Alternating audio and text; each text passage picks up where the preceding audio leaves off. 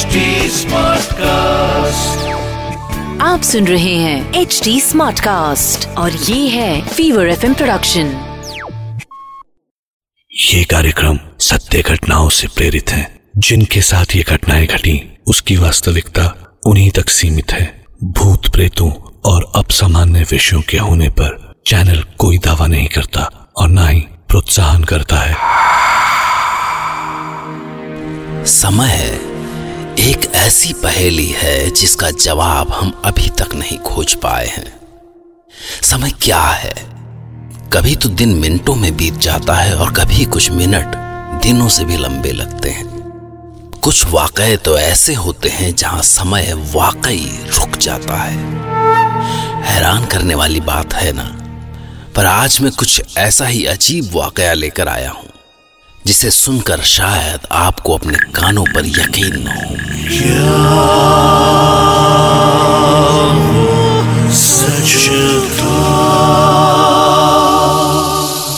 हम सुनेंगे बीकानेर राजस्थान में रहने वाले शंकर सिंह की आप बीती। ये एक ऐसा सच है जिसके साथ मैं आज भी जी रहा हूँ। बात तब की है जब मैं चौदह साल का था। हम बीकानेर के पास के एक गाँव में रहते थे। मेरे चार भाई थे और मैं तीसरा भाई था। तब राजस्थान के उन इलाकों में चाइल्ड मैरिज आम बात थी। मेरे सारे भाइयों की तेरह साल में शादी हो गई थी। जब मैं चौदह का हुआ तो मेरे पिताजी ने पड़ोस गाँव के अपने दोस्त की बेटी बिनती से मेरी शादी करवा दी। बिनती और मैं बचपन से एक दूसरे को जानते थे। वो मुझे काफ़ी पसंद करती थी। हमारे घर वालों को भी यह बात पता थी। और यह तय हुआ कि चार साल बाद जब बिनती सत्रह की हो जाएगी, तब वो मेरे साथ आकर रहेगी। पर शादी के एक साल बाद ही एक एक्सीडेंट में बिनती की मौत हो गई। उस समय इस बात से मैं काफ़ी टूट गया था, पर वक्त के साथ वो घाव भी भर गया और बिनती सिर्फ़ मेरी यादों में रह गई। फिर जब मैं चौबीस का हुआ तो मैंने अपनी कॉलेज की दोस्त नेहा से शादी कर ली और हम बीकानेर रहने आ गए। पर मुझे नहीं पता था कि मैं जिन चीज़ों को भूल चुका था, वो मुझे नहीं भूल पाई थी। तुमने इतनी दूर शहर से घर क्यों लिया? तुम तो चले जाओगे काम पर। और मैं अकेले पता नहीं क्या करूँगी। बस आधे घंटे और। तुम एक बार घर तो देखो बहुत अच्छा है। शहर से दूर और शांत। वो देखो बस पहुँच ही गए। नेहा पता नहीं क्यों पर इस नए घर को लेके थोड़ा परेशान थी। शायद सुनसान था इसलिए। या फिर वो अकेले रहने से डर रही थी। क्योंकि जैसे ही हम घर पहुँचे उसका मुँह उतर गया। शंकर ये, ये तो अरे देख के नेहा ये घर काफ़ी टाइम से बंद था। पर अंदर से तो साफ़ है।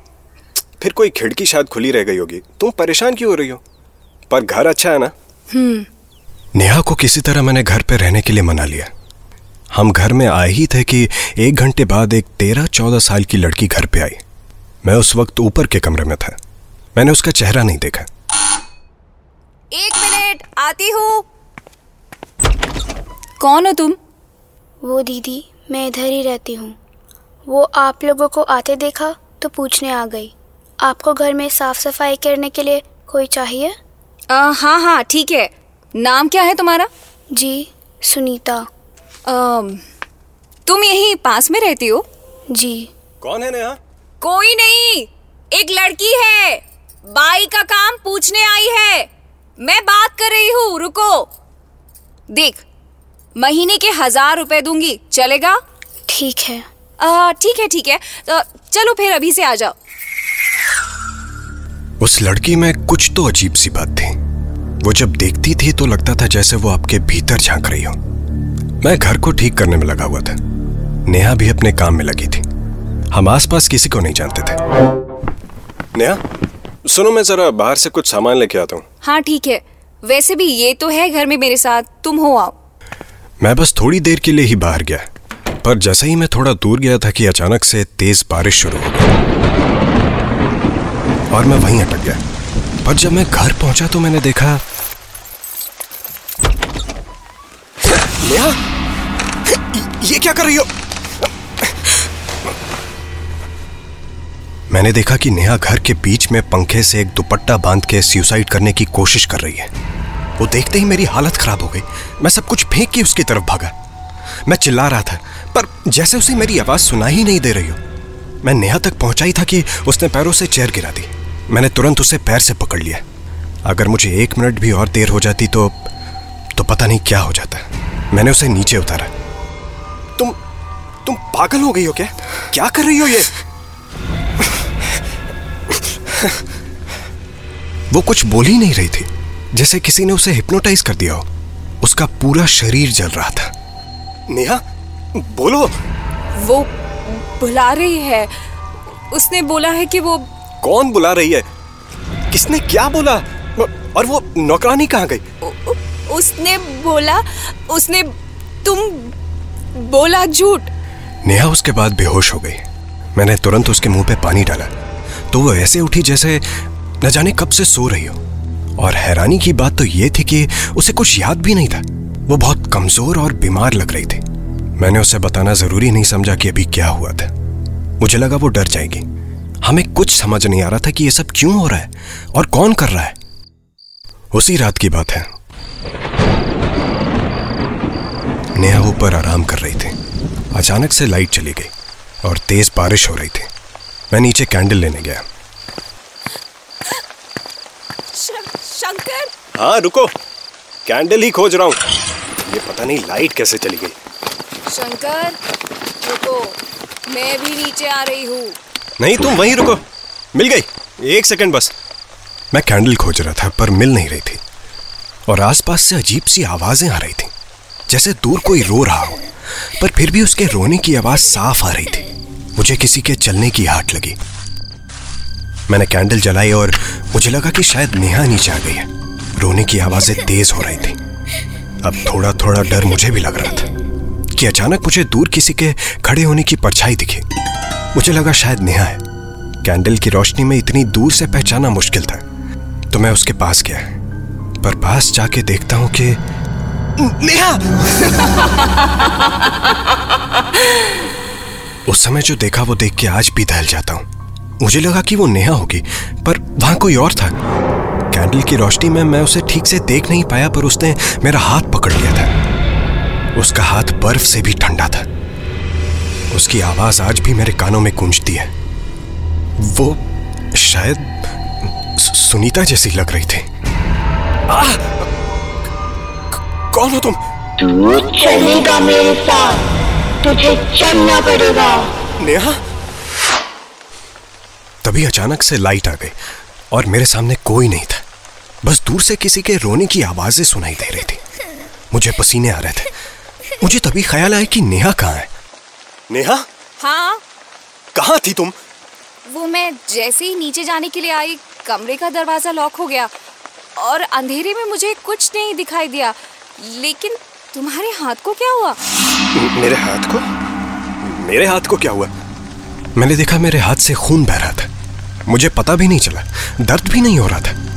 नेहा देख के डर गई। वो तुरंत फ़र्स्ट एड लेके आई। मुझे कुछ देर तक तो समझ ही नहीं आ रहा था कि हो क्या रहा था। ये कैसे ये कैसे हुआ? लाओ हाथ दो जल्दी। मुझे नहीं पता। मैं मैं वो वो वो वो क्या शंकर? क्या हुआ है? बताओ ना। कुछ नहीं। वो गलती से हाथ किसी नुकीली चीज़ पे लग गया था। दिन के वाक्य के बाद मुझे लगा कि नेहा को यह सब बताना ठीक नहीं है। यहाँ कुछ तो है, पर अभी बताया तो वो बहुत डर जाएगी। मैंने सोचा आज रात किसी तरह काटते हैं, कल शायद यहाँ से निकल जाएँगे। उस रात मैं सोया नहीं, बस नेहा के बगल में बैठा रहा। अगले दिन नेहा की तबीयत और खराब होने लगी। उसके उठने की हिम्मत नहीं हो रही थी। मैंने उसे बोला, सुनो, मैं डॉक्टर को बुला लाता हूँ। तुम कमरा बंद करके अंदर ही रहना। नहीं शंकर मैं मैं मैं ठीक हो जाऊँगी। तुम तुम प्लीज़ मत जाओ। नेहा तुम्हारी तबीयत ठीक नहीं है। डॉक्टर को बुलाना ज़रूरी है। यहाँ पास ही हॉस्पिटल है। मैं बस गया और आया। अच्छा ठीक है। मगर जल्दी आना। और शायद वैसे भी सुनीता आ जाए। आज दिन भर से नहीं आई है ना? नहीं कोई भी आए तुम दरवाज़ा मत खोलना। हाँ ठीक है। डॉक्टर तो समय नहीं मिला पर कुछ दवाइयाँ लेकर मैं घर आया।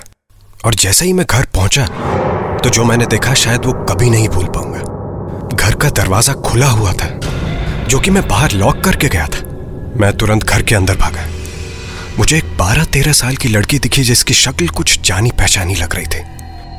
और उसने नेहा को गले से पकड़ रखा था। मैं घर की तरफ़ भागा। नेहा कौन हो तुम? भूल गया मुझे। बिनती हाँ मैं बिनती भी और सुनीता भी। तूने मुझे धोखा दिया। पर शक, शंकर ये तो ये तो मर गई थी। मर गई थी। भूली नहीं थी। शंकर से मेरा ब्याह हुआ है। ब्याह। शंकर मुझे। छोड़ो उसे बिनती तू अब मरेगी। मरेगी तू।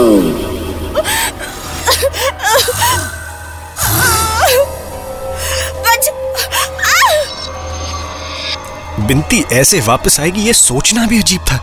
नेहा को उसने ऊपर हवा में लटका रखा था। वो कमज़ोर और डरी हुई थी। मैं बिनती के पैरों में था। उसे गिड़गिड़ा रहा था कि वो नेहा को छोड़ दे। छोड़ दूँगी। पर तूने मुझसे ब्याह किया था। ब्याह तो तुझे निभाना ही पड़ेगा। हाँ मैं सब कुछ करूँगा। तुम बस उसे छोड़ दो। उसके बाद बिनती जैसे नेहा के अंदर चली गई हो और नेहा ज़मीन पर नीचे गिर गई। वो बेहोश थी। पानी डाला पर फिर भी उसे होश नहीं आया। मैं उसे तुरंत डॉक्टर के पास ले गया। तीन दिन बाद उसे होश आया और वो काफ़ी कमज़ोर थी।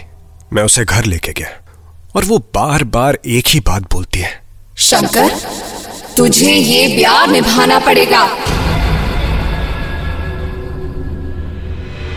इस बात को दस साल हो गए और मैं भले ही गैर कानूनी हूँ पर दो बीवियों के साथ रह रहा हूँ नेहा का शरीर और बिनती की आत्मा। मुझे यकीन है आप मानेंगे नहीं। और आप ही क्या शायद कोई भी न माने, क्योंकि ये कहानी कमज़ोर दिल वालों के लिए नहीं है। शंकर आज भी अपनी दो बीवियों के साथ रह रहा है, और ये बात वो भी मानना नहीं चाहता। उन कुछ दिनों में जो कुछ भी उसके साथ हुआ, आज जब भी वो उसके बारे में सोचता है, खुद से बस एक ही सवाल बार बार करता है।